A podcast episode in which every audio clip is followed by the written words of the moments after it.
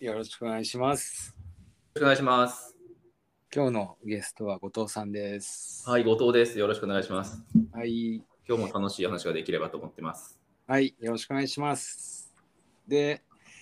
えー早速、ニュースからの発想のところに行きたいんですけど、まあ、もともとこのニュースっていうところにこだわってるわけではなくて、はい。いろいろなこう情報源から、えー情報を得た時に、まあ、そこからどんな意味合いを抽出するかとかそこからどんな発想につなげていくかとか、はいまあ、そういうところを重視していたので今日は、えーニュースに限らずいろいろなソースからまた、えー発想まで飛躍させずともどんな意味合いを抽出するかっていうところまででも十分意味合いはあるかと思うのでそういったところができればなと思ってます、はい。よろしくお願いします。お願いします次はですねあのティールームというはい。お茶の会社の社長の岩本さんとうん。うん会った時がありまして、うーん。で、まあ、その話をちょっとしようかなというところなるほどねお茶の会社っていうのは、お茶、お茶っ葉を売ってる会社ですかえっ、とそうですねはいな。なんで、えー、とお茶の確か生産はやってなくってそれを仕入れていろいろ加工したりとかうーん。で出荷して卸したりとかうんうんうん。でかつ、えーそれを今後どうしていくかみたいなことを考えてるっていう話ですね。おお。うん、でまあ最近僕はよく抹茶を飲むわけなんですけど、はい。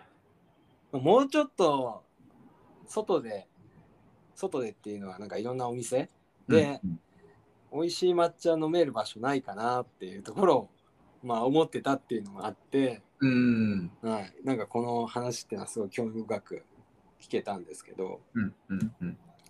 まあ単純に僕としてはこうコーヒーとか、まあ、エスプレッソに近いものとして、まあ、抹茶ってものに位置づけて、まあ、広めたらいいんじゃないのって、まあ、単純に考えてたわけなんですけどね。はい。なんかそういう、まあ、わけにもいかないしなんかそれだけではないでしょうっていう話がいろいろ聞けたなっていうのがあってうーん。まあそのそもそもなんかこう抹茶っていうのは現時点ではなんかコーヒーほどこうバリエーションが豊富ではないっていうのがあるらしくて、はいはいはいはい。確かに。うん、なんかまあエスプレッソと比べてもそうなんまあ結局コーヒーに近いと思うんですけど酸味からその苦味っていうところで、うまあいん。ろんな幅があっていろんなこの原産地があってで、まあ、いろんな豆があるっていうそういうようなところがあると思うんですけどはい。基本抹茶って日本でしか作ってないっていううーん。ところがありなかなかこう鶏卵の話みたいなんですけどうん。そのそれだけのバリエーションを求めてる人がまだいないっていう、うーん。うんなるほどね。なんか意外というかまあ知ってる人は知ってるんでしょうけどはい。この茶道の場合でも、はい。あの結局こういうブレンドでうちは行きますって決めたらなんかそそれ以外にこう広げていくっていうことしないらしいんですよね。おお、なるほど。そうだからなんか茶道やってる人はすごくこういろんなバリエーションに興味があってうんうん。なんか味わいにすごくこだわりがあるのかと思いきやうんうん。へそういうわけではないらしくてえ。だからああそうなんだっていうなんかそこの背景としてあるんでしょうねそのバリエーションがそこまでないっていう。うんうんうんうんまあ、なんでこれをじゃあどうやってこう広げていくのみたいな話があってうん。はい。単純にそもそもこう広げていくって考えた時にはい。まあ、大体ね今だとスタバとかあとブルーボトルコーヒうんうん。ーをなんかこうモデルケースとしてイメージするわけですけど、はい。まあ、例えばなんかスタバとかを考えるときになんかその利用者の多くはなんかコーヒーとかエスプレッソを飲んでないという話がうあんるらしくうんうんうん。結局あの甘い飲料ですよねはい。ああいうの飲んでるらしくってあーだから本格的なコーヒーじゃないじゃんっていう話うんうんうんうんがあるわけですけどまあそのブルーボトルコーヒーはまたちょっと違うのかもしれないですけどうんうんだからそういうところにじゃあね僕個人としては本格的な抹茶を飲める場所が欲しいなと思ったわけですけど、うんうん結局その多くのお客さんがそのコーヒーとかはいエ。スプレッソ飲んでないとすると結局抹茶も同じことになるんじゃないかっていう話もありうーん。なかなか悩ましいところがあるんだなっていうのを感じましたね。なんか僕僕のイメージはやっぱスタバとかって、えっとその走りとしてはうん、そのシアトルで、うん、えっとみんなまあ忙しいオフィスオフィスワーカーの人たちがこう、まあ、手軽にそのコーヒーとかカフェラテぐらいのものを、うん、うん、あのテイクアウトしてオフィスで飲むために、うんまあ、広がっていったと。うん、うん、だから、まあ、本当にお店に行ってちょっと、うん、そうそうものの数分でそういう美味しいコーヒー、まあ、美味しい、いや一定以上のクオリティを持っているコーヒーっていうのを、まあ、うん持って帰って、うん、でオフィスで飲むよと。うん、でっていうところがスタートだったんでなんか一番最初はやっぱりコーヒーと、うんそのまあ、カフェラテぐらいのもの、うん、であの広がったんだろうなと思うんですよね。でそれがど,、うんどっかからあの方うん針転換をしてフラペチーノみたいなのが行って、まあ、ももっとカジュアルで大衆化したのかなとは思うんですけど、そうですね。なんかボリュームを取るっていう風になった時にうん、コーヒーとかエスプレッソ飲まない人を取りに行ったんでしょうね。そうそうそうそう。うんで、そう考えたときに、なんか抹茶って、例えば、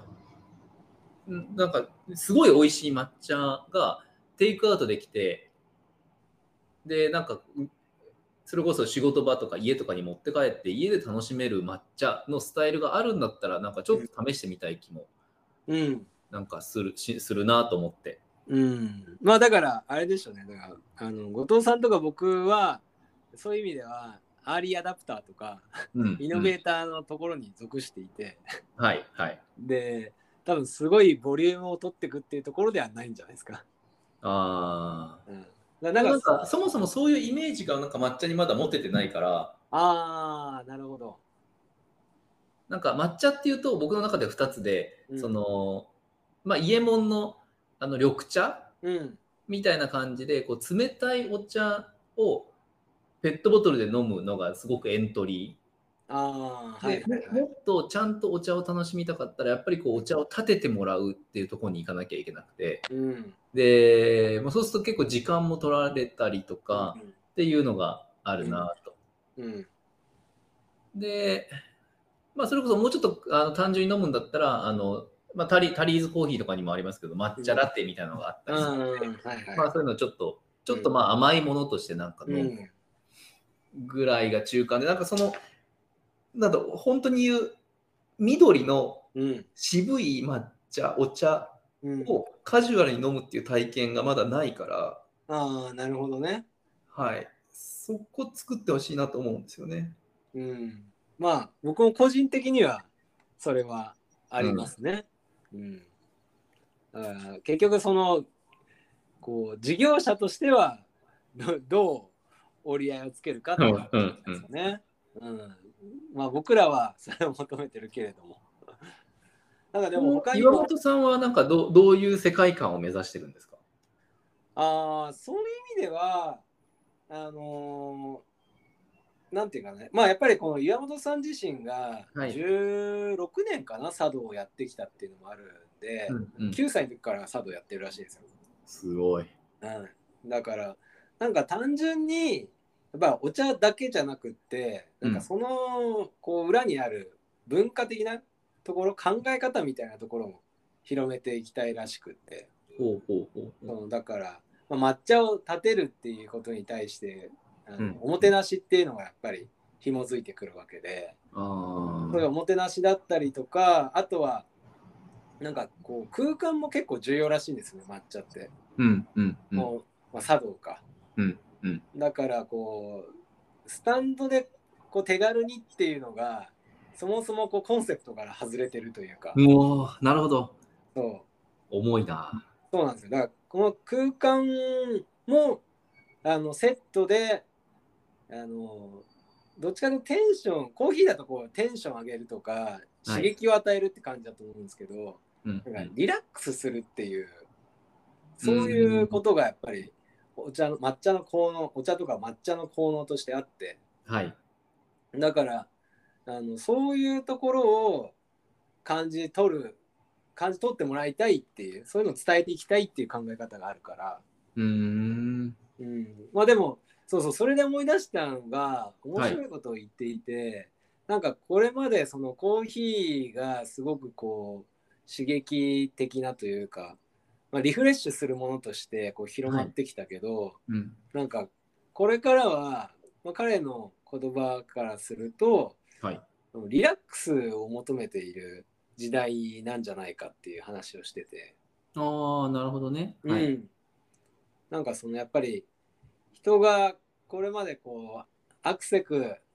生きてきたところから一旦落ち着いていろいろな物事を見てみよう俯瞰して見てみようみたいなうん。うんそういう流れが来てるんじゃないかというふうに考えていて、そういう時こそ、この抹茶っていうのがハマるんだっていう話をしていて、うん。うん。うん。なんか、その考え方は、その見方というか、は面白いなと思いましたね、なるほど。うん。ちょっと論点は違っちゃいましたけうん。うん。うん。ど。うんなるほどね。でもそっか。そういうふうには、まあ、新しい価値観を、まあ、生み出していこうっていう取り組みってことですね。そういう話だと。そうなんですよ。だから、単純に飲み物だけじゃなくて、うんうんうん結、構大きなコンセプトを、あの持ってしっかりとうんうんう取りん組まれているっていうことをこう感じたんで、なるほど。なんかこの個人的な抹茶ファンがどうこう言うレベルじゃないなっていう自分で自分で飲んどくんだなだろうなっていうねなるほどです。そういうふうには思いましたけどねでも実際、はいコーヒーってはいカフェカフェインがこうガツンときてうん。あの短時間で一気にこうテンションが上がるっていう感じだけど、はい。抹茶ってなんかそういうわけじゃなくてえっ、とまあ別の成分が入ってることによってうんなんかピークは、あのコーヒーほど高く来ないんだけど長く持続するらしいんですよね。ああ、なるほどね。うん、で、まあ、やっぱりリラックスっていう話ででなんかそう考えるとまあこう一緒に話してて僕思ったんですまあ彼も言ってたんですけどそのうん。オフィスにあのコーヒー飲めるところってあるじゃないですか今はい。うん。そもそもリラックスするんだったらなんか抹茶とかをなんか飲めるところの方がいいんじゃないかっていうかあの茶室があった方がとか、ああ、なるほどね。はい。はい。うん確かに日本でかつそういうふうにリラックスしたいっていうことであればうん効能的にも、あとはい文化的な背景からしてもうん。なんか茶室があってもおかしくないなっていうのはうん話してて思いましたね。なるほど。あれ、なんか茶室のあるオフィスありますよね。どこだっけ、うんオラクルか。オラクうルんの会社のなんか最上階とかに確か茶室あるんですよね。えー、そうなんですね。はい。なんで、なんかそういうのをちちゃんと実装してる会社はあるのかもしれないですね。でうも、ん、カジュアルではないですよね。うん、ですよね。だからなんかそういうところで、まあ、いろんな会社で茶室があったりとか、まあ、あとなんか大使館にも茶室ってもう必ずしもないあるわけじゃないらしくってへえだ。からなんかそういうところもこう広げていきたいみたいな話があって、ほうほう。まあ、なんかやっぱり16年茶道をやってるとかなり熱い思いがそこにはあるんだろうなっていうのをうん。感じましたね。うんそんなところです。はい。はい。なんかこう、